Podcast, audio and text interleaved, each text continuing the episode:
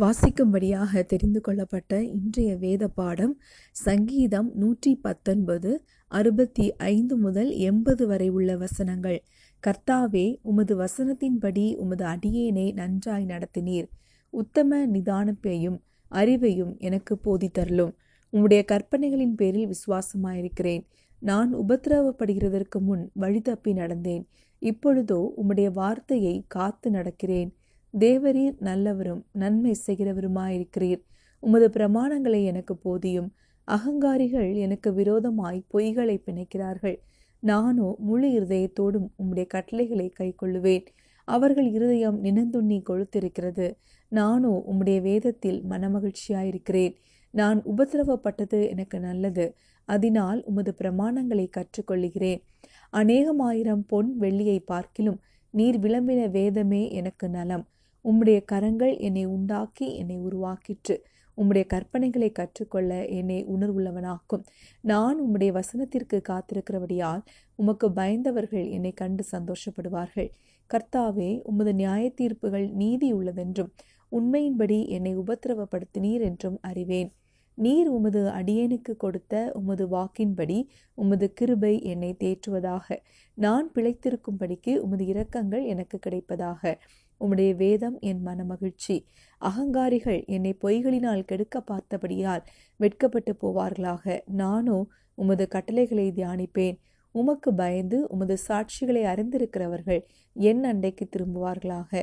நான் வெட்கப்பட்டு போகாதபடிக்கு என் இருதயம் உமது பிரமாணங்களில் உத்தமமாயிருக்க கடவது. ஆமேன். கிறிஸ்துவுக்குள் அன்பானவர்களே இன்றைக்கு நம்முடைய சிந்தனைக்காக நாம் எடுத்துக்கொண்ட வசனம் சங்கீதம் நூற்றி பத்தொன்பதாவது அதிகாரம் எழுபத்தி ஐந்தாவது வசனம். கர்த்தாவே உமது நியாய தீர்ப்புகள் நீதி உள்ளதென்றும் உண்மையின்படி என்னை உபத்திரவப்படுத்தினீர் என்றும் அறிவேன். இந்த நூற்றி பத்தொன்பதாம் சங்கீதத்தை எழுதியவர் யார் என்பது நமக்கு தெரியாவிட்டாலும் அவர் தேவனுடைய வார்த்தையை நேசித்து அதை படிப்பதின் முக்கியத்துவத்தை அறிந்து தினந்தோறும் அதை தியானிப்பவர் என்பது நமக்கு விளங்கும்.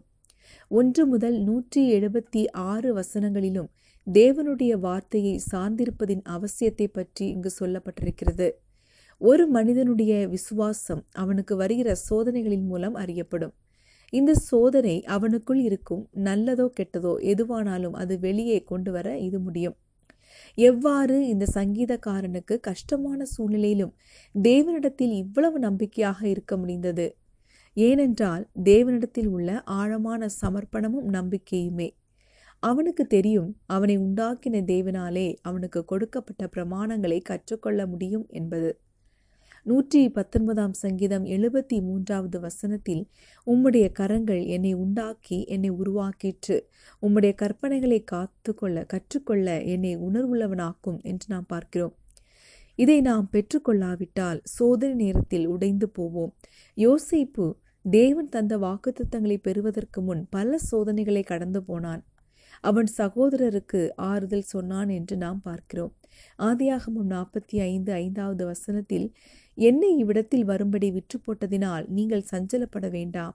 அது உங்களுக்கு விசனமாயிருக்கவும் வேண்டாம். ஜீவ ரட்சனை செய்யும்படிக்கு தேவன் என்னை உங்களுக்கு முன்னே அனுப்பினார் என்று அவன் சொல்கிறான். தேவநாம மகிமைக்காக தேவன் இதை செய்தார் என்று யோசேப்பு அறிந்திருந்தான். ரோமர் எட்டாவது அதிகாரம் இருபத்தி எட்டாவது வசனத்தில் நாம் வாசிக்கும் போது அன்றியும் அவருடைய தீர்மானத்தின்படி அழைக்கப்பட்டவர்களாய் தேவனிடத்தில் அன்பு கூறுகிறவர்களுக்கு சகலமும் நன்மைக்கு எதுவாக நடக்கிறது என்று அறிந்திருக்கிறோம் என்று வாசிக்கிறோம். அன்பு தேவ பிள்ளைகளே இன்றைக்கு உங்கள் வாழ்க்கை இருளடைந்து காணப்படுகிறதா?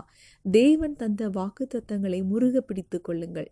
தேவனுடைய சமயம் வரும்போது அதை அவர் நிறைவேற்றுவார்.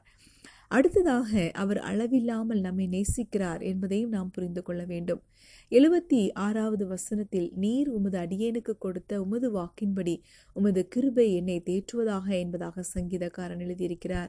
இங்கே இந்த சங்கீதக்காரன் தேவனுடைய வாக்கு தத்தங்கள் அவனுக்கு ஆறுதல் அளிப்பதாக சொல்லியிருக்கிறான். எண்பத்தி இரண்டாவது வசனத்தில் எப்பொழுது என்னை தேற்றுவீர் என்று உம்முடைய வாக்கின் மேல் நோக்கமாய் என் கண்கள் பூத்து போகிறது என்று பார்க்கிறோம்.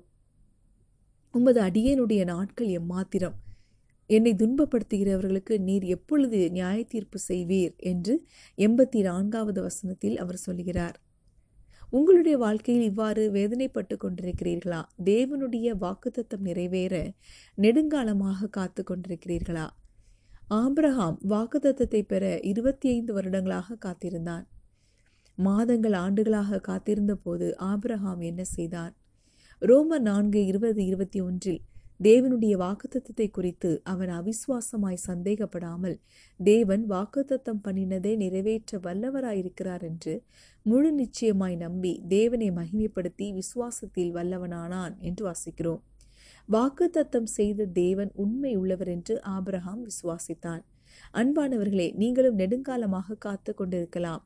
நாமும் ஆபிரகாமை போல விசுவாசம் உள்ளவர்களாயிருப்போம் நூற்றி முப்பத்தி நூற்றி பத்தொன்பதாம் சங்கீதம் எழுபத்தி நான்கில் வாசிக்கிறபடி அவருடைய வசனத்தில் காத்திருந்து நாம் அவரை விசுவாசிக்க வேண்டும்.